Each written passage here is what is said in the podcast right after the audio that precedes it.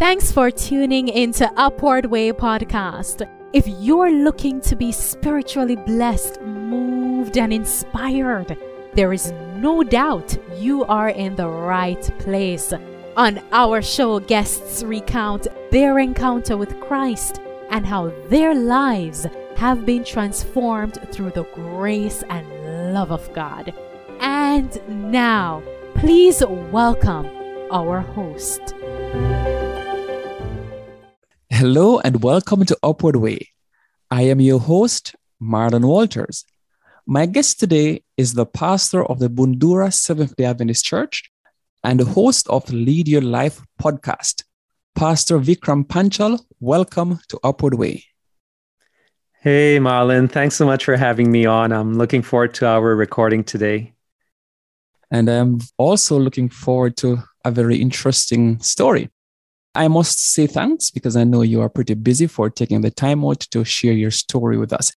I'm going to start with where you are currently serving as the pastor of the Bundura Seventh-day Adventist Church. I understand it's a church plant. So could you just share a little as to how things got started there and what is the role you are playing currently? Yeah, sure. So Marlon, just like you said, I am the pastor of this church, but it's very exciting for me because I'm sure we'll go into it a little bit later about how I firstly became a Christian and why I'm now serving as a pastor. It's a long journey, a long story, but I've been pastoring now for 10 years within this current church plant. It's been about 3 years now, but it's been an amazing, very, very exciting journey to see how God has been leading. And yeah, so happy that I could share a little bit of the experience there. This could take probably the entire recording just to really demonstrate how many miracles we've witnessed in launching out into the deep, so to speak, to step out of our comfort zones and to go into planting a new church. So I was, after I was baptized and after I graduated from theology in 2012, I got called to become a pastor as an intern, just beginning here in Melbourne, Australia, in our conference here. And it's very exciting for me. I served as a pastor within the heart of Melbourne City for about 4.5 years. But during that time, I could see God was moving very powerfully within the church that we were at. It went through a number of transitions. Initially, when me and my wife arrived, we could really see that God was moving in a powerful way. And so I was really asking myself, God, what do you have in store for me, you know, going forward? As we saw new leaders rising up, I could sense it was an opportunity for me to now equip these leaders, which we had been training up over time. I really brought this before God in prayer for about a year. And I remember one day just waking up in the morning, and I'm summarizing things here, but I remember hearing very distinctly a very loud cry for help, and it was coming from the north of our state. And I immediately told my wife, and she knew I was praying about the matter. And so I took her on our day off, and she thought I'd lost my mind. She thought I was wondering, well, what on earth are you doing? And so I said, you know, we've been praying about God's future plan for us. And so I took her up to the north, and there was a secular university back there. And I took her for a walk on the campus. And the moment is very strange, but the moment I started walking on the campus, I almost felt I could hear God's voice telling me He was going to do something there. And so that basically began the journey that would eventually lead us to planting the church. And the reason why we chose to plant a church in the north is because it's a largely unentered territory for the Seventh-day Adventist Church. And not only that, there was a large secular campus with no organized Adventist presence there. And so my dream was to start a Seventh-day Adventist student club, the very first one in history. And from there to be able to launch a church. And God has just worked miracle after miracle to see a student club started there, campus ministry based. And from there, we were then able to go ahead and launch a church. And my wife and myself, we knew nobody. But now 3 years later, we're very thankful. We've had about just over 10 baptisms now. In spite of COVID, 2 of those years have been in COVID. And it's just been a miracle to see how God has been leading. And we have about 55 people coming along to church, a number of which are non-Adventists. So There's so much more I could share with you about planting a church, but just launching out into deep, trusting that God will take the lead. And He's done so much more. I could, like I said, this whole recording could just be on the miracles we've witnessed to show God's leading in planting a church, but it's been a beautiful experience. You know, this idea of church planting is something that I find pretty fascinating and exciting. And you have mentioned how exciting it has been, but I would want you to comment briefly, maybe on one or two of the, let's say, the biggest challenge you would have faced as you started with this particular project. And you could also share two, maybe one of the biggest miracles at the beginning. So maybe challenges first, and then let's say a breakthrough miracle. Yeah, sure. So, where do I begin? One of the biggest challenges we faced was when we were contemplating, and this was just in my mind, because like I said, we weren't working with a team. We didn't know anybody at all, except for one girl who was a Seventh-day Adventist who we knew previously. And I knew that she was just starting her undergraduate degree at that university. It's called La Trobe University. It's a large university here in Melbourne. And so the moment I heard, and by the way, from that time when I had that, premonition, or when I heard God's calling to do something at that university, it had been a year until we met this girl who was just starting. And so I'd almost given up hope about anything happening. I thought maybe I'd heard God wrong. I thought maybe this was not God's plan after all. But the moment I heard that she was starting at this university, I just turned around and I said, I need to talk to you. And I said, we need to do something there on this campus. And she was all in for the challenge. She probably didn't know how crazy I was and, what we were actually thinking. But I'm so thankful that God opened the door. So it was my wife, her, and myself. So we decided that we were going to run a health program, and I would do 3 talks called Optimize Your Brain. It's related to enhancing emotional intelligence. And so this was a fascination for me, for my background and the journey God had led me on. So I wanted to equip and teach other students about all the wonderful things I'd learned through the church and through my own readings. And so we decided to run a health program by faith. And because I'd had previous experience in campus ministry, working in my previous church, we always put the university logo in all of our flyers to show that it was connected to the university. But one of the things we did not know was in this new university at La Trobe University, they did not want their logo to be put on anything unless it was officially signed off on by the university. And that was only on La Trobe University events. It wasn't for student club events. That was all kind of considered separate. And because we didn't even have a student club, we were just an independent group from outside coming in. There's a lot that we were not aware of. And so I decided to invite some of the teachers. I just wanted to get the word out there.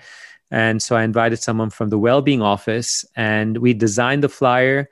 I sent it to the printer, and suddenly he sends me an email saying, Vikram, this program looks really, really good. But he said, have you run this through the university? Because he said, you've got the La Trobe University logo on it. And I said, you know what? I haven't. And he said, you better check, because they're very strict about their policies. They may not let you run this program. And we'd already booked the venue. I just sent the flyers for printing. And so I immediately called the printer and I said, have you printed the flyers? And he said, yeah, it's just coming out of the print right now. And I was thinking, oh no, what are we going to do right now? And it wasn't like a large number of flyers. I'd only printed 300, but because it was my wife and my initiative, I put my own money into it. And I thought, what are we going to do now? Because to redesign the flyer and to get it printed again, it's going to take a really long time. And the program was starting in literally 3 days. And I knew we couldn't reprint it. And so we decided that we have to stick with these flyers. But when I called the university, they said that you're not allowed. The marketing and branding division said, you're not allowed to do this. You've got the logo. Sorry, it's a no-go. And so I was thinking, what on earth are we going to do now? Time is ticking away, and we need to get the word out there about this program that we're planning to run. And so I remember my wife, this other girl, myself, we just got down on our knees and we just began to pray. And so once we finished prayer, I just felt God impressing me to call the university again And I call them, and this time it was another guy who picked up. And I just told him that, hey, you know, if we don't say that this is a program that's affiliated with the university, we're an independent group, we're out coming from outside, and we're just running this health program, would you be okay if we put that disclaimer there for anyone who comes? And he thought about it for a second, and he said, if you say that, then okay, you can hand the flyers out. And I was thinking, wow, I can't believe he's given us permission. And the moment I hung up the phone, my wife said, don't make any more calls. Let's just go and hand out the flyers. And it was a cold winter's day. The sun sets very early, about 5:30 p.m. So we had very limited time. It was about 4 p.m. by that time. The sun was starting to set. And so we had an hour, and me, this girl, my wife, we just went everywhere around the university, just handing out flyers to all the students. And we didn't know what was going to happen. And so 300 flyers went out, which, by the way, it's not a lot. If you want to invite people, you need to hand out several thousand if you want to get even a few coming. So 300 was a very small amount, but that's all we had time for. And the very next day, I was just, preparing the talks. But on that same day, we were putting out posters around the campus as well. We had 10, 15 posters to advertise the program. And the program was supposed to be held in the law building. And so the final poster we put up was in the law building. We'd handed out 300 flyers, put up all the posters. Final poster was in the venue where we were going to have the talks. And so I arrived there. I was so happy. Job is done. We can now go home. Put up the flyer, and suddenly a student walks past and he says, oh, that looks really interesting. And he got talking to me about it, wanted to find out more. And when I told him everything about what we were running, he said, oh, you can't run this here. And I said, what do you mean? And he said, oh, the law building is out of bounds. He said, the law school does not allow any student club unless it's the law school society running their own events. You cannot come in here and use our venue. And I was thinking, are you for real? But the university has given us permission. He said, there's been some miscommunication. There's been a new policy and you can't use this venue. And he said, if you want further advice, you can speak to the manager of the law building in the bookings office, and he will tell you. So I called him immediately, and he told me, yes, you cannot use it. It's banned from public use. It's only for our use. And so I thought, what are we going to do now? 300 flyers have gone out. We've told people where the venue is. We've put 15 posters up on campus. And now you're telling me we can't use this venue? And so I was in a bit of a shock, and I didn't know what to do. And so the very next day, I was still preparing the presentations by faith, but at the same time, I was getting very anxious. And by 4 p.m., I called the university venue management office and I said, hey, we're in a bit of a pickle here. Are you able to help us? And I explained the situation, and she said, oh, sorry, we didn't know about all this changes. It hasn't been communicated to us. And so she quickly looked on her database and she said, all right. She said, I've got some good news and some bad news. I said, okay, what's the good news? Good news is I found a venue for you. I said, fantastic. And she said, the bad news is that every single week it's going to be in a totally different place. And I was thinking, this is not how you run a program, because you're going to lose people. Every single week, if it's in a different place, who's going to find this program? I said, oh, this is sounding really bad. And so I said, okay, if you can't find anything else, I'll take whatever you have for us. And so every single week we were in a totally different part of the campus. And it just took a lot of faith to make this program run. And anyways, the very next morning, I was still frantically finalizing the presentation. My wife was driving the car to the university. I was still on my laptop when this girl we were working with, she suddenly calls me and she says, Vikram, do you have some time? I said, yeah. She says, I just got an important call, but I don't know how to answer them. So I told them to call you. I said, why? What's it about? She said, I can't tell you, you better speak to them. And then she hangs up. And I said, what is this about? Moments later, I get a phone call from the university. It's the law school professor. And she tells me, I saw your program called Optimize Your Brain. And she says, I know what you guys are all about. You just want to evangelize this campus, don't you? You're just here to talk about Jesus. And I said, I'm not sure where you're coming from. I said, yes, we are a Christian group, but our genuine interest is to help students, whether they are interested in Christianity or not. That's not the main objective. We are genuinely interested in helping people with their emotional intelligence. And she said that, oh, I don't believe any of this. And she was very, very upset over the phone. and I can't replicate her tone of voice right now on the podcast, but let's say she was very, very upset. And she was telling me that she's going to set up a security guard outside the venue to make sure that we are not given access at all. And I was thinking, wow. And then she said, not only that, I'm going to sue you for putting the university logo on the flyer you've been handing out. And I was thinking, oh boy, what are we going to do now? And I said, you know, sorry, lady, I just need to give you some updates. And I had to cut her off because, you know, I didn't want to be rude. But when she finished speaking and everything, you know, I just toned it down a little bit. I said, you know, I understand, but we've been given permission now by the university to hand out the flyers. And I'm so glad we did everything honestly, because otherwise we would have been in deep trouble. But because the university gave us permission to hand out the flyers, we did. And so I knew we were in the all clear. And also because we changed the venue now, which she did not know about, I was also able to tell her we won't be using the venue anymore.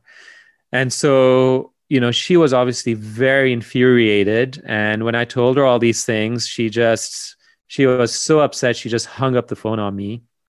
And I was obviously, you know, out of breath. My heart was racing. I didn't know what to expect. And so we arrived at the university and immediately we ran to the new venue where we were delivering the talk. And I remember my wife saying, I don't know if anyone's going to come for this presentation. And I didn't know what to think. And so I just went into a little closet. I was so nervous. My wife didn't know where I was. And I just got down on my knees and I just prayed. I said, God, I know that you have opened this door for us to reach this university. I said, look at all these students. Who's going to reach them if, you know, this is the first time a program has been run by the Seventh-day Adventist Church? I said, Lord, please, for the sake of your name, do not let this be a failure. The moment I got up off my knees, my wife came running and she said, you got to come inside the room. I said, why? What happened? She said, actually, people have turned up. I said, what? I said, how did they even find this venue? Because all the flyers are telling them to go to the law school. Well, what happened was that we had a couple of people coming to support us. One of the guys just took a flyer in his hands and was just walking around the campus randomly, you know, so afraid. And he was just holding up the campus in front of his body. And few people actually saw the flyer and they said, oh, I thought this was in the law school. And he said, no, it's been redirected to this place. And by the way, there's thousands of students on the campus. For them to even see this miniature flyer, which someone was just holding up in front of their body, it's a near impossibility. So God was obviously directing these people, you know, to him. He redirected them to the new venue.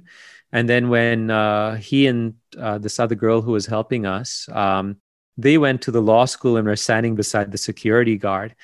And the security guard was indeed there. And he was frowning at them, wondering what on earth they were doing. But they had the courage and the boldness to stand beside him. And for the students who came there, they said, no, it's not over here. It's in a different venue. And so, you know, praise God, you know, for faithful people. And as a result, we had a handful, maybe 6 or 7, 8 people who came for that first talk. And the same people came back for the second week in the next venue, and on the third week for the third venue. And then another church in the north caught wind of what we were doing there. And they knew some Adventist students who were on the university whom I'd never met before. And they came along for the final seminar and they just loved it. And so I had a chance to share with them about what God was placing on my heart about starting the first Seventh-day Adventist student club there. And they were running late for their class, but they said, no, we want to hear the whole story. And they stayed back. And through that experience, we were able to launch our first Seventh-day Adventist student club. There's a lot of challenges, but God opened the door. And even though we had the first Adventist student club there, we faced other challenges from other Christian student clubs who were there. They were very nice people, but maybe, you know, misinformed about the Seventh-day Adventist Church. So there's a few hiccups there, but God put a man in place to oversee all the chaplains, all the Christian and Muslim and Hindu, Buddhist chaplains. That man happened to be a Seventh-day Adventist. And God connected us together in a very miraculous way. And when he found out I'm a Seventh-day Adventist, having a Seventh-day Adventist student club, he said, we got to talk. And he said, I want a Seventh-day Adventist chaplain. He says, can you be that person? And I said, yeah, why not? And so it took about a year. And I'd almost given up hope about that. But now looking back, it was God's perfect timing because of other challenges we were going to face later on. God had to put that all under rest. And just in his perfect timing, he opened the door for me to become the first Seventh-day Adventist chaplain on the university. And that gave us a good ground hold and a good footing and a good avenue for me to meet the other chaplains and for them to meet us face to face and for them to realize, you know what, we're just normal people just like them. So it broke down a lot of barriers and it's given us an opportunity. But unfortunately, COVID took place. And so for the last 2 years, we haven't had much presence there. But like I said, it didn't hinder God from launching a church. And we have a lot of community people coming along now. So yeah, those are some of the challenges that we face, but those challenges got turned into blessings and the church plant was still launched.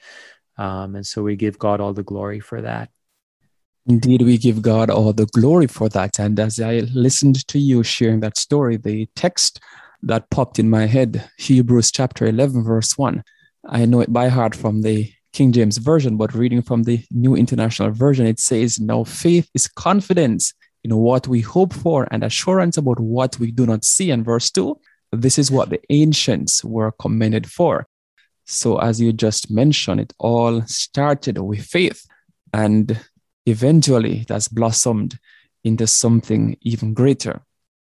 Now, what I'm going to be doing now is what I call kind of like a flashback, your own faith journey. Not your church plan, but your own faith journey. Where and when did it begin? Yeah, so I have to really go back to the start. I was born not here in Australia, even though my accent's very mixed up.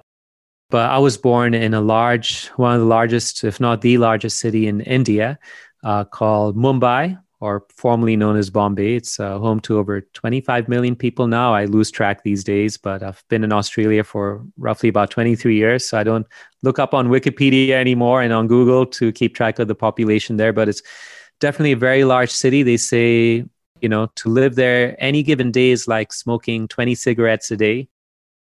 So it's a pretty polluted city, but whoever comes from Mumbai is a very, very proud Mumbaiite, or what we would formerly call a Bombayite. And so that's also the home for Bollywood, a very large movie industry. And so celebrities are almost treated like gods all around India, but especially in that city because a lot of them live there. So it's really a city of contrasts, the extreme wealthy, some of the richest people in the world, to the very, very poor people whom most Indians would call the untouchables. And so you've got this stark contrast. And India, and especially that city, you see that it's a real land of contrast. It's a real city of contrast. And so I was thankful to be born. My parents did not come from a wealthy family, but you know, God had blessed my father with business acumen. And so he was able to move to one of the richest parts of Mumbai just before we were born. And so from the time I was born, I did not experience the challenges my parents faced when they were growing up. All I knew was that I was born into a place of wealth where my dad's business was really taking off and he was doing extremely well. And he was traveling all over India for his work. He was an incredibly busy man. But at the same time, we had everything we ever desired and more. So it was a life of abundance for the first 7 years of my life. A beautiful experience. We had family, close to us cousins that we loved. And so we had a real close connection with them.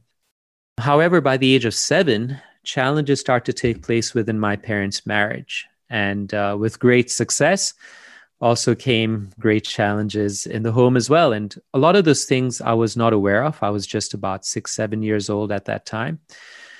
And but obviously things were happening in the background. And with my dad's success in his business, it also caught the attention of the underworld, the Indian mafia in the city. And so they were notorious for raiding people's offices and stealing their money and all those things. And my dad's office got raided by the mafia on one occasion. And we also had a very difficult experience where one of our car drivers, I believe from memory now, I need to verify this, but I know that someone who was a close associate of my father got stabbed in the midst of everything that was happening. So my dad was obviously getting very nervous about not just his marriage with my mom that was breaking apart, but also on the business side, things were getting very unsafe. So Immediately, my dad got into action and he realized we could not stay in that city anymore. He was starting to look for a boarding school to send my brother and myself to. So he was looking all over India to look at some of the best boarding schools to send us to, but nothing really gelled with him. There was a lack of discipline. There was alcohol, drugs, and all those sorts of things. And my dad didn't want us to be exposed to all that. And so he was very discouraged. He was just coming back home after one of his trips when one of his colleagues told him that, hey, have you checked out the school? He said, my kids are going there. And so my dad went to the school. And by the way, it's very, very far from the city where we lived, in a small hill station, very beautiful place in the south of India. So my dad said, let me go check it out. And he did. And he fell in love with it. It was run by Christian missionaries. It was an international school.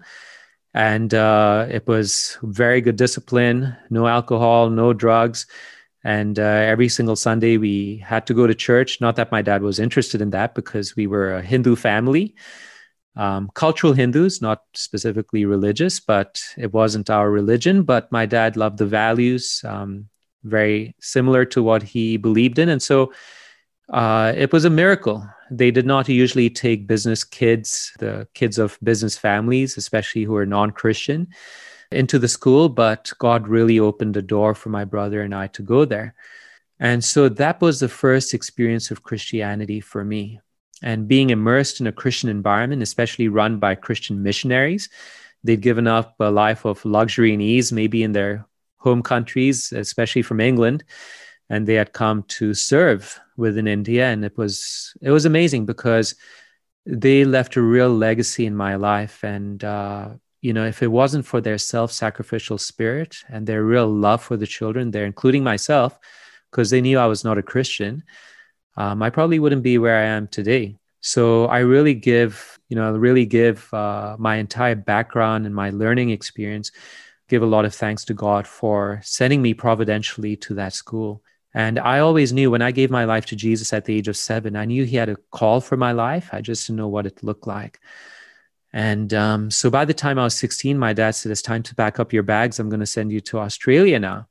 At that time, my dad was remarried. My stepmom, her family lived in Australia. And so she recommended it to my dad, and he decided to send us here. And so I was about 16 years old when I came to Australia. And growing up under my brother's shadow, everyone loved and respected him so much. I was, on the other hand, a bit of the naughty kid in the house.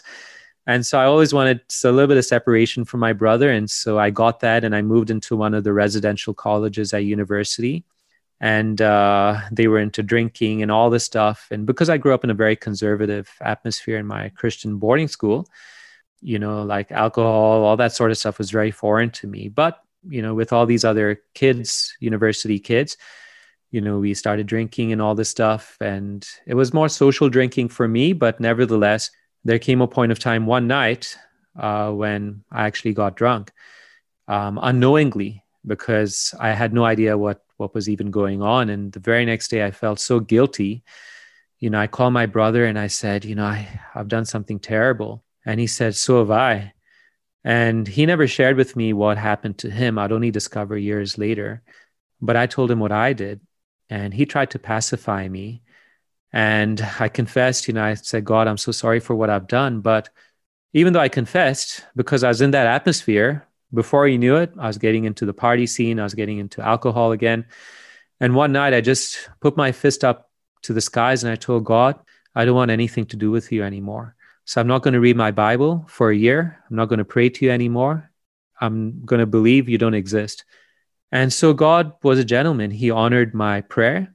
And God truly, I believe, stepped out of my life, at least from what I could see. But that year was the most miserable year of my life, because all these years, I always felt God's presence very close to me, ever since I gave my life to him at the age of 7. And suddenly I felt this vacuum in my life. And a year later, and I felt like I was just empty. But God, while I had forgotten about God, God had not forgotten that I told him to give me a break for 1 year. And so 1 year later, God turned up again in a way I did not expect. One night I was heading home from university. It was late at night, and I'd moved out of the residential college, so I wasn't around those friends anymore. I stopped drinking and all that stuff. and I was now living with my brother in the suburbs. And so I needed to catch the train home. And suddenly I saw on the TV screen that my train was arriving in a minute. So I ran down the escalators, didn't want to miss it. And I was out of breath. I saw the doors closing. I just managed to jump in on time. And I was thinking, wow, I'm so glad I didn't miss the train. And I just got a seat and I was just catching my breath when a boy, a few years older than me, just walked across the carriage and just sat directly opposite me. Struck up a conversation with me just about random stuff. And so I was thinking, I don't know who he is, but he's friendly. So I just got talking to him as well. And then halfway through the journey, I said, I hope you don't mind me asking, because there's a lot of people on this carriage, what made you come and start talking to me? And the answer he gave me just shocked me, because he said, oh, the Holy Spirit prompted me to come talk to you. And I said, Holy Spirit? Well, I knew about the Holy Spirit because of the Christian school I grew up in, and I didn't know much about him at all. My knowledge was very superficial about Christianity and the Bible. And so I was thinking, oh, Holy Spirit. I was like, oh, what is this? And so anyways, my stop came and I said, oh, it's nice meeting you. This is my stop. And he said, oh, I live here as well. And so we both alighted from the train. And I noticed that there's a much older gentleman walking beside us as well. And I was thinking, oh, who's this person? Turned out it was the adopted father. And so we were parting ways at the train station. I said, oh, by the way, nice meeting you. I'm going to be heading off. And so the older man said, oh, Vikram, why don't you give me your phone number? I'd love to stay in touch with you. Come over to my house for a nice vegetarian meal. I'll cook you something. I was thinking, oh, who is this person? And I thought, okay, my mom always taught me not to, trust strangers. So I gave him my phone number, but I just changed the last 3 digits. And so I walked away laughing, thinking, oh, well, fools, I'm never going to see them again for the rest of my life. And so I thought I pulled a quick one on them. But 2 weeks later, I was heading back to the train to go to university when suddenly from the corner of my eye, I could see that boy crossing the road right towards the train station. I start to panic. And somehow the ticket was jammed in the machine and I was getting very frustrated. So I start to whack the machine, hoping the ticket comes out faster. But it was jammed. It wasn't coming out. And it gave that boy enough time to cross the road. And he was waving to me frantically all that time. And I was pretending not to see him. But he caught up with me. And as soon as he caught up, the ticket came out. And I knew I couldn't run anywhere. And so he came up to me. He's so excited. He said, hey, Vikram, I've been trying to call you. He said, but I haven't been able to reach you. And then he gave me the biggest smile. And he said, this time, do you think you could give me the right number? And so obviously I blushed because he figured out that, I'd made the whole thing up and I'd given them the wrong number. And so I started laughing and I gave him the right number and we became good friends. We started playing tennis together. But his adopted father is the one who made the biggest difference in my life because he had recently returned to the Seventh-day Adventist Church after leaving for many years. At this time, he had invited me to church. And he also invited me to his house for that vegetarian meal. And so I went over to his house and he told me a few things that really upset me a lot.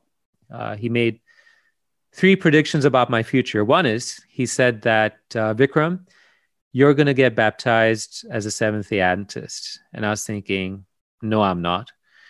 And then he said, not only that, he said, you're going to go and teach people and share with them about your testimony of how God has led you throughout your life.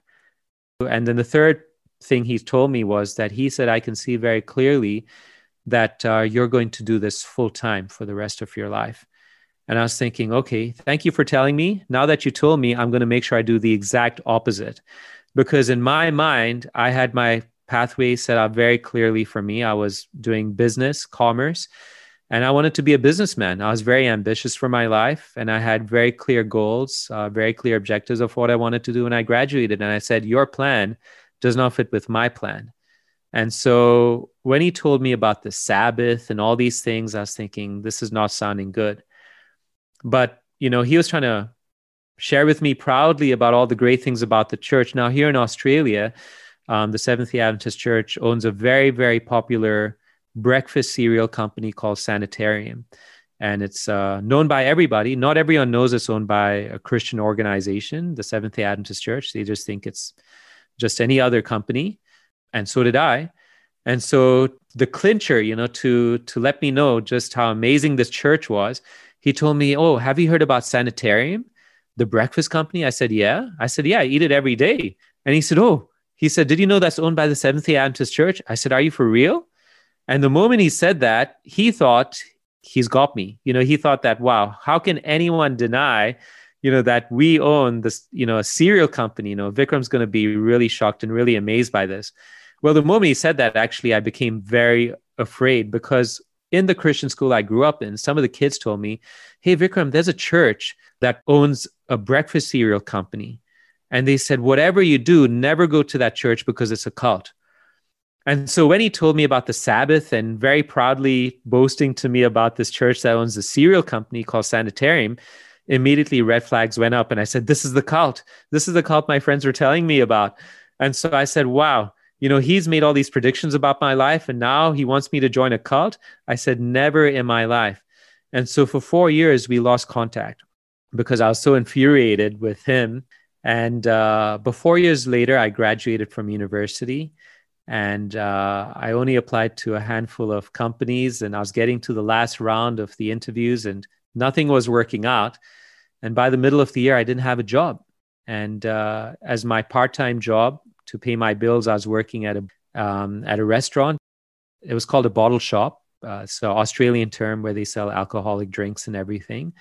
So I was working as a waiter there, and you know, that was my part-time job. And I said, I can't imagine myself stuck selling alcohol for the rest of my life, because I wasn't drinking at that time. My degree was in business. I said, I want to do something career related. And so things were getting very, very frantic. My dad was getting panicked, you know, about my employment situation. And he said, "Come back to India. I've got a good network here. I'll set you up with a good job." I said, "No, I want to be a self-made person. I'm going to do my best to find a job for myself."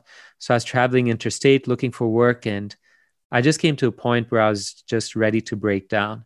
And I was going for interview after interview, and, you know, nothing was working out. And some things I was still waiting to hear back from. And I remember coming from a trip to Sydney back to Melbourne, and it was a very long bus ride, about 16 hours. And I was just broken down, and I just got to the house and I crashed down on my knees and I just started crying. I just broke down. And I asked God, I said, "God, if you exist, I really need your help." And the moment I said that, God flashed an image in my mind of that Seventh-day Adventist man I'd met 4 years ago. And I felt I could almost hear God's voice saying, "If you're looking for answers, you'll find it in him." And so I got up off my knees. I was just wiping the tears of my eyes. I said, "God, but I haven't spoken to this man for 4 years now. I don't even know where he lives. I don't have his phone number." And I felt like God was telling me, "Look in your old university diaries. You'll find his number there." So I immediately ran to my room and I looked through one diary and I said, "No, I don't see his number here at all." I said, maybe I misunderstood what God was telling me. And then I felt like God was telling me, "Look in your other diary." And I looked at my other diary the previous year, and surely enough, his number was there. And so I immediately went to my phone and I called the number, and he picked up. And I said, "Keith, it's me, Vikram." And he was just shocked. He didn't know what to say. And then he said, "Vikram?" I said, "Yeah, Keith, it's me. Do you remember me from 4 years ago?" He said, "Vikram," he said, "I've been praying for you every single day for the last 4 years." And he said, "What are you doing this Saturday? Let me bring you to church." And so I was, you know, basically I'd made myself unemployed by that time to look for work full time. So I didn't have any other plans and I wasn't busy, so I couldn't make up any excuses. So I said, "Okay, you know, I'll come with you to church." And so we went to church that day, and, you know, the rest is history. You know, it's a funny situation because I saw the deacons or whoever they were, you know, they're passing out offering bags. And I was very suspicious because I said offerings bags, and I could hear tinkles of coins dropping at the bottom. I said, "That's it. All they want is my money, isn't it?"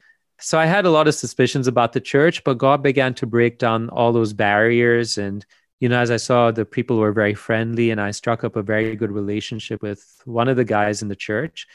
Was very chatty. I was a little bit more reserved, a little bit more quiet. And we became very good friends. And through that, I started Bible studies. And 4 months later, I was baptized. And that night when I came home for the baptism, I felt God speaking to me again. He said, "Vikram, do you remember when you gave your life to me at the age of 7? I said, "Yes, Lord, I do." And he said, "Do you remember I always had a plan for your life? I said, yes, God, I do remember. And that's when I felt God saying, well, now I'm going to show you what that plan is. And obviously he didn't reveal everything to me overnight, but step by step, he miraculously opened the door and I ended up doing Bible work. So by that time, I'd actually found my dream job in logistics that was career related. Just before I was baptized, I found my dream job and I was really enjoying it. But after I was baptized, I remember going to work and I remember God saying to me, you know, Vikram, what you're doing right now is not going to give you happiness. I said, God, not now. It took me like 1 year to find this job and you're telling me to leave it now? I said, not now, God. It's not convenient, you know. But surely enough, God started to strip that desire away.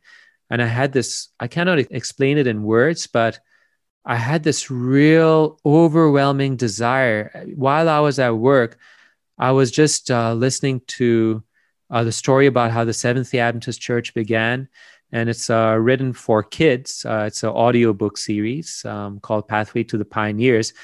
And while I was doing my work on the computer, I was busy listening to this in the background, and the fire was really burning in my heart. I said, God, I really want to do something for you. And all day long, all I could dream about was telling somebody about Jesus, telling him that he's coming soon. I wanted to get out to the doors, door knock, letterbox, just do anything.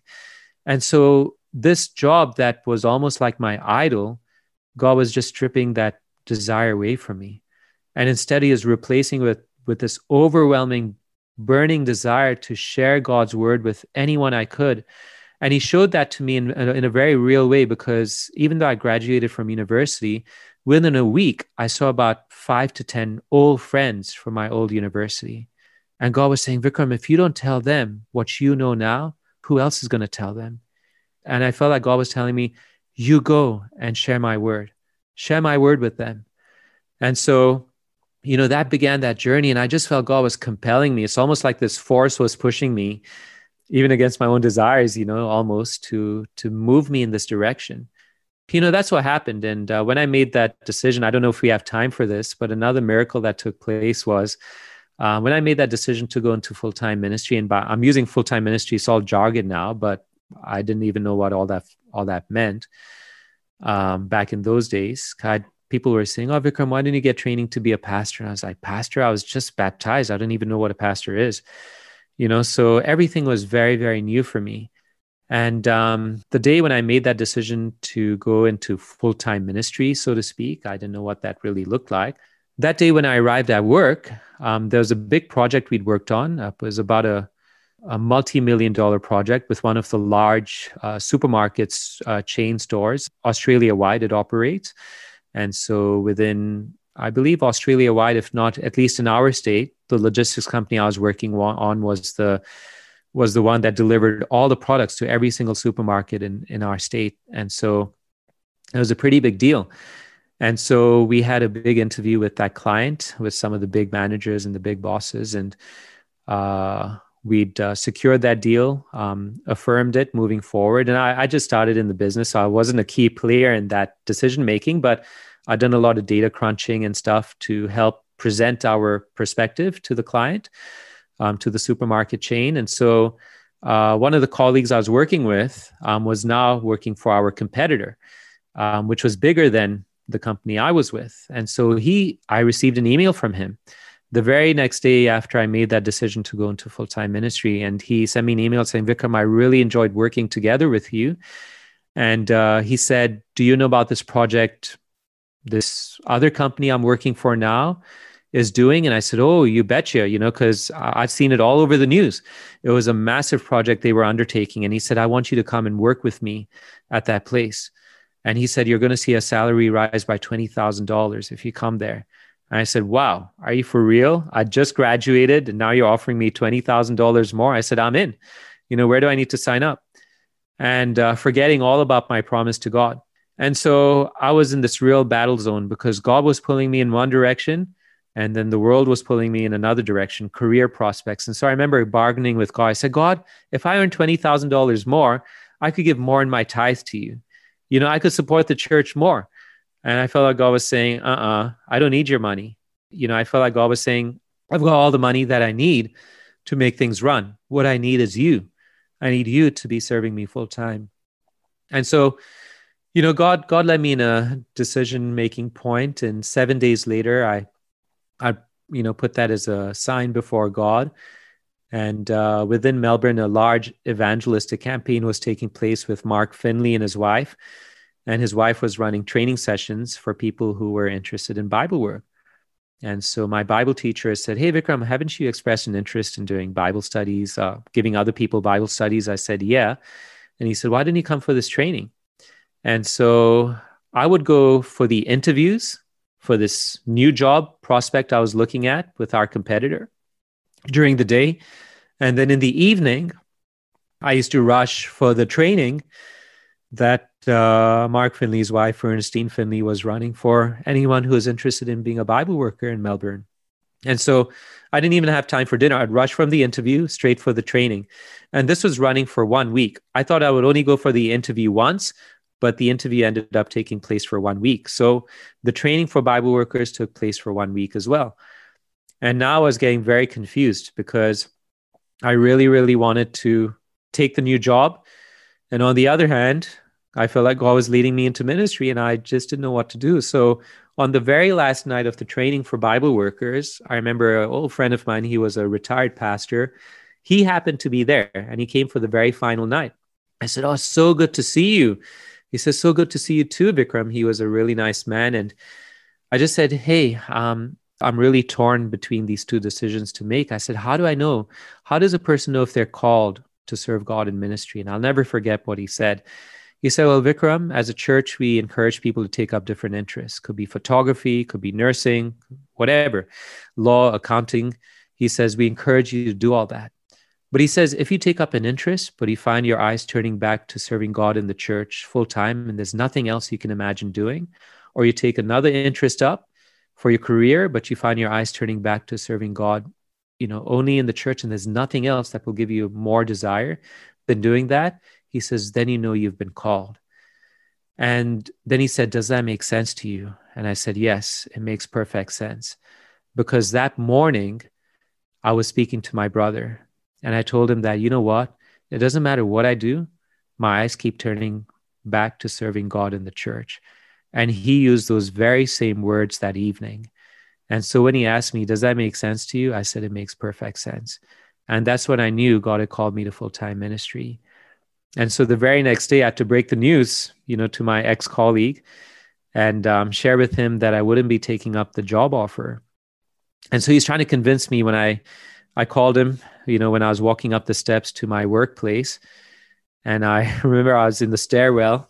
And I gave him the call just before I started work for the day. And his name was Adrian.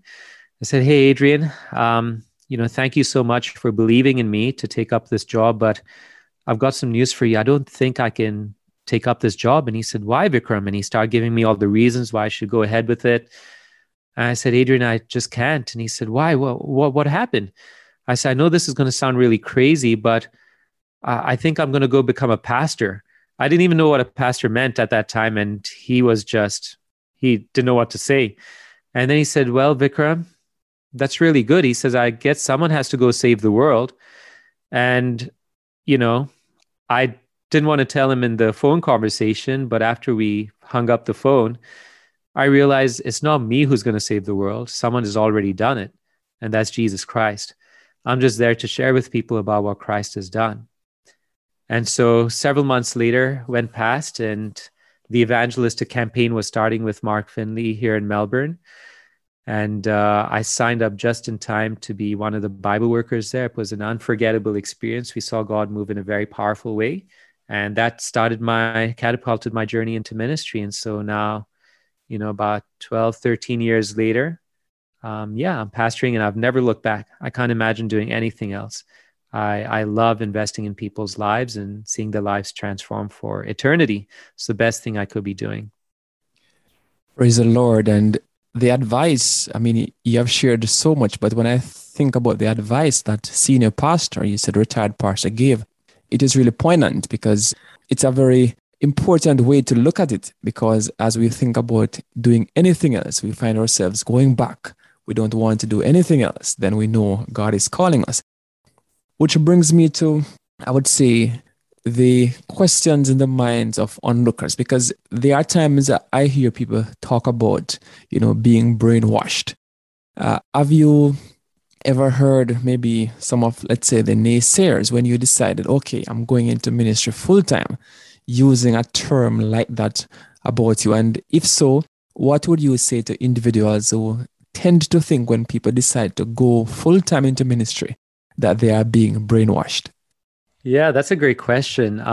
Definitely the first people who may or may not have used those specific words were probably my parents, you know, because they had invested in my education. It's not cheap to study here in Australia, and I was very, very thankful for that. And now after looking for a job for 1 year and finally getting my dream job with all these opportunities that were opening up, they thought I'd gone bananas. You know, they thought I'd totally lost my mind. And, you know, they probably used the word brainwashed. And I remember my dad, when he heard that I was starting to go to church, you know, he was saying that, okay, you know, Vikram, my dad and my mom, obviously by this time they were divorced, but they were still very much on the same page. You know, they're almost like reading each other's minds. But I remember my dad and mom saying in separate conversations with me, he said, oh, you know, Vikram, and they saw I was starting to go to church, you know, Vikram, we don't mind, you know, if you go to church, you know, just make sure you don't get baptized. Well, I started going to church and I got baptized. And then after I got baptized, they said, okay, you know, Vikram, all right, you know, you've made that decision to be baptized. We don't fully understand why. I said, okay, now that you've been baptized, just make sure you don't go and become a pastor. Well, that's exactly what it ended up doing, you know. So they were just, they could not believe what was going on. They thought they were losing their son. They thought I would never, ever come back to them, you know, which was obviously a mistake. I mean, if anything, you know, I learned to love my parents and respect them a lot more. But yeah, definitely they thought, you know, I was being brainwashed. It's very hard to convince your parents. You can't, you know, maybe everyone's situation is different, but I knew I couldn't with my parents, because they were very focused on career. And, you know, like most maybe Indian families, I guess, culturally, you know, it's a high expectation. It's when your son is doing well, it's a proud moment for the whole family. And so to give it up for earning a much lower salary, you know, for giving Bible studies to others, they're like, what is this? This is a total waste of your time. And even till now, my dad says, so what do you do during the day? And I can't even give him a direct answer, because if I tell him, well, Dad, you know what? We've been running an evangelistic campaign, and, you know, Dad, I've been giving Bible studies to people and people got baptized, he'll think I've just lost my mind. You know, he always still hopes, even 10, 12 years later, that I'm still going to give up being a pastor and go back to my former job. You know, he still has that prayer. I don't know if it's a prayer. I don't know which God he's praying to, but, you know, I guess he's still hoping that I'll go back to my former job. So yeah, they definitely thought I was brainwashed, but you can always change other people's perspective. But what I did know for sure is that God is too good to make a mistake. If he has called me or anyone else who's listening today into full-time ministry, whatever that looks like, you know, for that individual, I know that when we are faithful to God, and I knew this right from the outset, if I choose to be faithful to God to fulfill the calling he has for my life in this very present moment, I don't need to worry about my family and what they're thinking.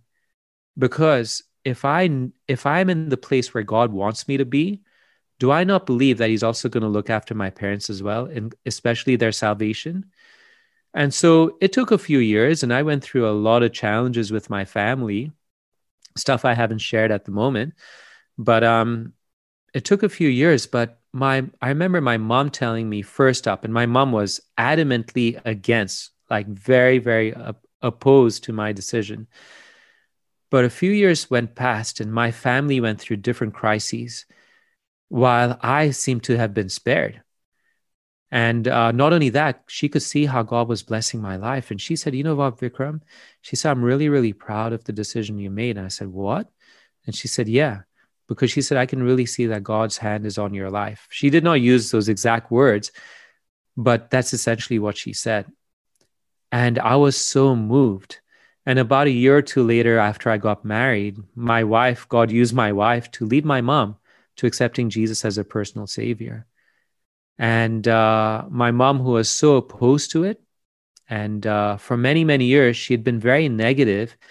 because of the very difficult divorce case between her and my dad, she'd become a very negative person about everything in life.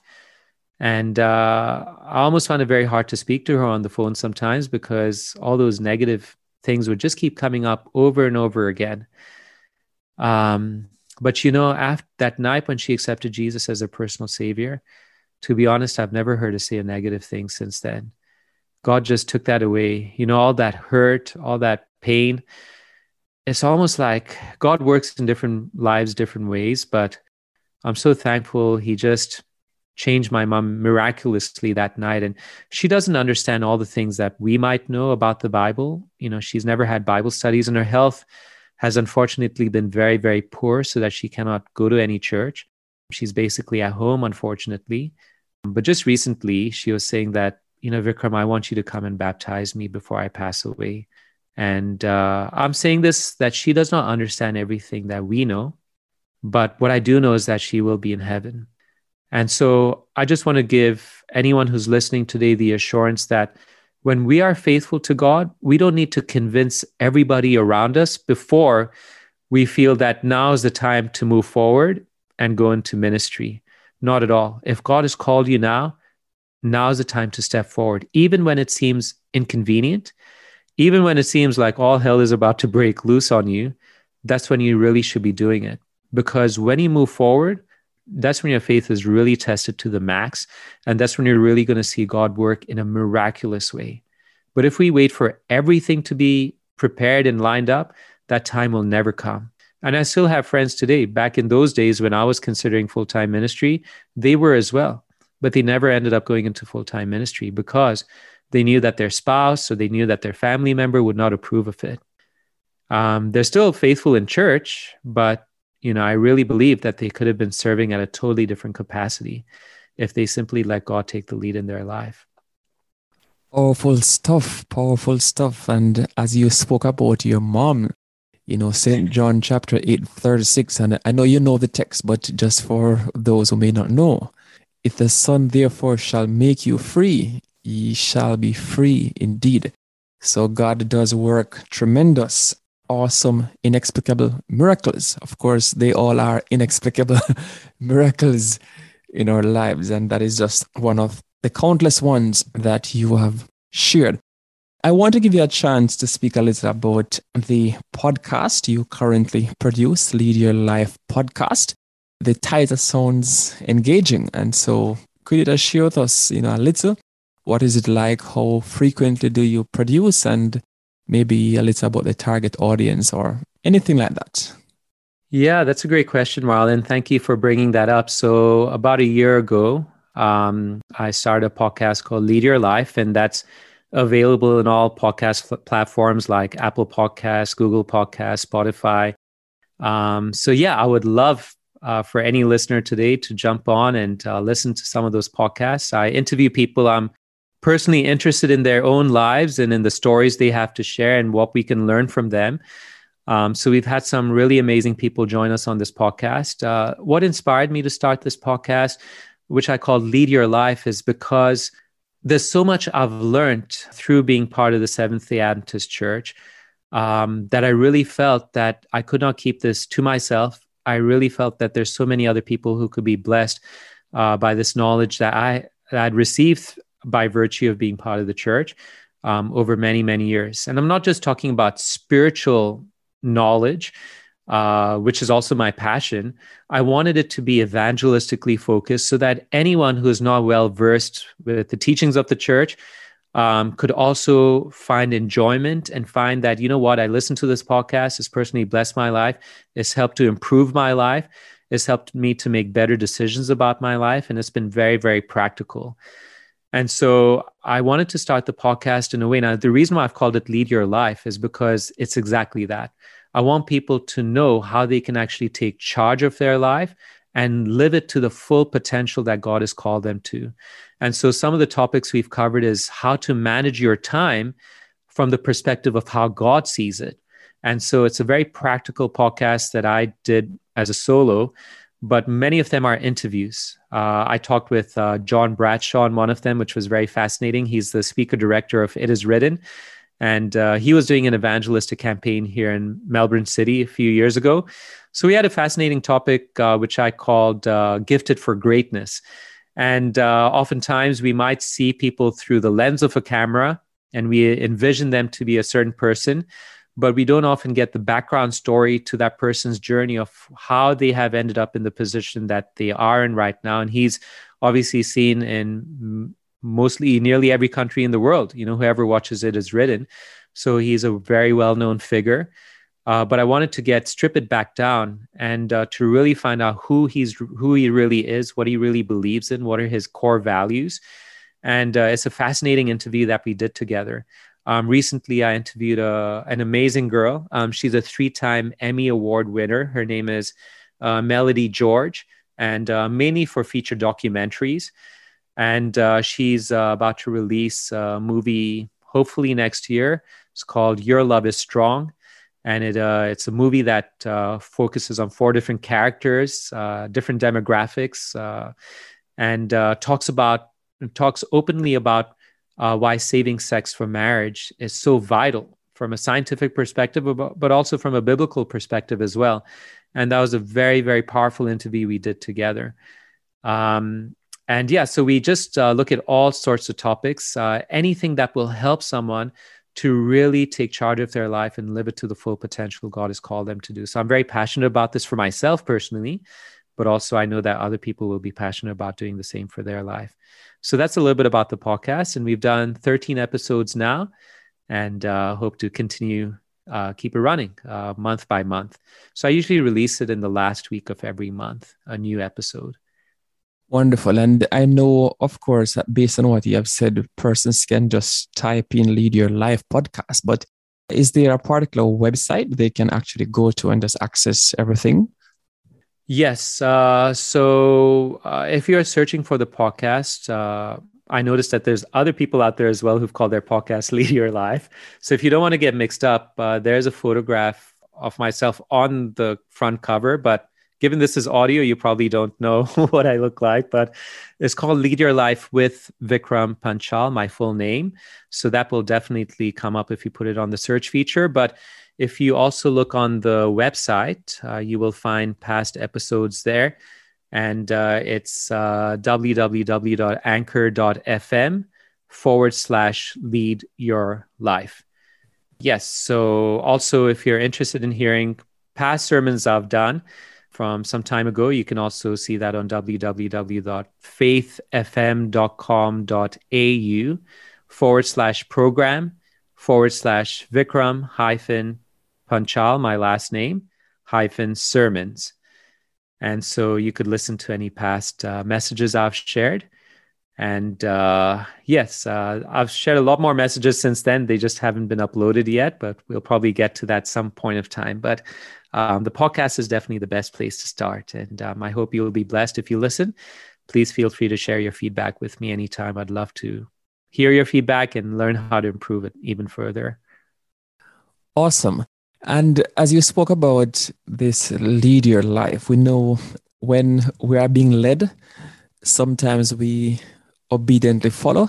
Sometimes there is some resistance. And of course, you did highlight some of, I would say, the struggles you have had. But have you ever been given an assignment that you thought was just too much for you and you said, God, you know, maybe this one is not for me?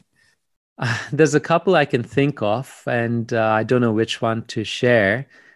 Actually, let me share what happened within our church plant. I shared about challenges in the past, but, you know, it's been definitely a difficult journey, especially in the times when we started. But initially, when we started the church plant, my wife and I were very green in this whole area, but all we knew is that God was calling us to do this.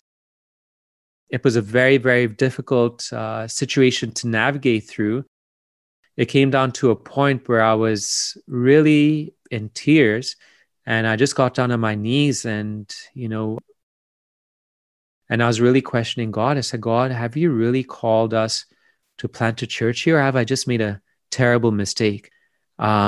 Because my wife and I were just going through a very, very tough situation. I can't really share the details on this podcast because it's a public forum, but But now looking back, our church continued to thrive and continued to grow. And like I said, we've had multiple baptisms over that time, primarily during COVID, when a lot of people were struggling. You know, God was continuing to grow the church. God was continuing to send us people who were interested in Bible studies. That all gave us concrete evidence that God was behind this project. And it was also an encouragement that we personally needed, you know, to show us and remind us that God was behind this. And He's worked so many miracles along the way. Many of them I haven't had time to share with you today. But all the way, God was just giving us His tender affirmation. He said, Vikram, don't give up. I've got a plan for this church, and I've got a plan for you as well. And all I can say is that today we have an amazing team. God has blessed us with some amazing, godly people who are ready to spearhead this church to the point where now, just 3 years later, you know, I can say that looking ahead as a vision, I'm already casting that vision to our young church that I can imagine within a year from now, if we're not ready to plant a second church. You know, so we want to be courageous and bold, and we just need to be faithful. We just need to be focused on what God has called us to do and let Him take care of everything. Because when I chose to focus on the church plant, all those problems that we were being surrounded with and being ambushed by, God somehow just miraculously just swept everything away within a few months. And it's just been an amazing journey. And people even look back and they said, wow, when you started, there's hardly anyone. I said, yes. And they said, wow, God is real. And it's not just for me to see it. Whoever comes to our church can see it now with their own eyes. They say, God is real. God is very, very real. And so it just gives us the encouragement to move forward and to believe and trust that God's hand is behind this project. And so we hold it very dearly, very closely to our hearts, just because we know that God has a plan for this church to lead many more people to come to know Him. Indeed, God is real. And there's a song I had my senior choir singing, and the lyrics echo the very same thing. My God is real, for I can feel Him deep in my soul. I must say thanks for sharing with us your story of faith. My guest today has been pastor of the Bundura Seventh-day Adventist Church and host of Lead Your Life podcast, Pastor Vikram Panchal. But just before you go, Pastor, as is customary, do you have any parting words to share with our listeners? Yeah, definitely, Marlon. I do have some closing words I want to share with you. And whatever background you're coming from, whichever country, and I'm just getting excited to know that there could be people from so many different cultures listening to this interview that Marlon and myself have been doing. But firstly, I really hope you've been inspired to continue to serve God faithfully, because it's not always easy to do that. And secondly, I want you to know that when you put God first in your life, even as hard as it may seem, God somehow miraculously always has a way of taking care of all those things that at that point of time seemed unimaginable to us. And so I just want to encourage you today to still be faithful to God, to press on and fight the good fight of faith, because we know that at the end of the day, it's all going to be worth it. And so I really hope that today's testimony that God has given to me has been an encouragement for you, whatever journey and whatever pathway you might be in at the present moment that this podcast finds you. But I really hope that you are blessed and you continue to stay faithful to God. Stay faithful to God. You've been in tune to Upward Way. Do join us again next week when we'll have another interesting guest sharing his or her story of faith. Subscribe to weekly episodes on the Apple, AWR, Loudvoice, Spotify, Stitcher, or Podcast Guru apps. You're also welcome to visit Upward Way Facebook page, click like, and leave a comment. Until then, I am Marlon Walter saying goodbye. May God bless you. You've been listening to the Upward Way podcast, the #1 audio production show for people who want encouragement and reassurance in a muddled world.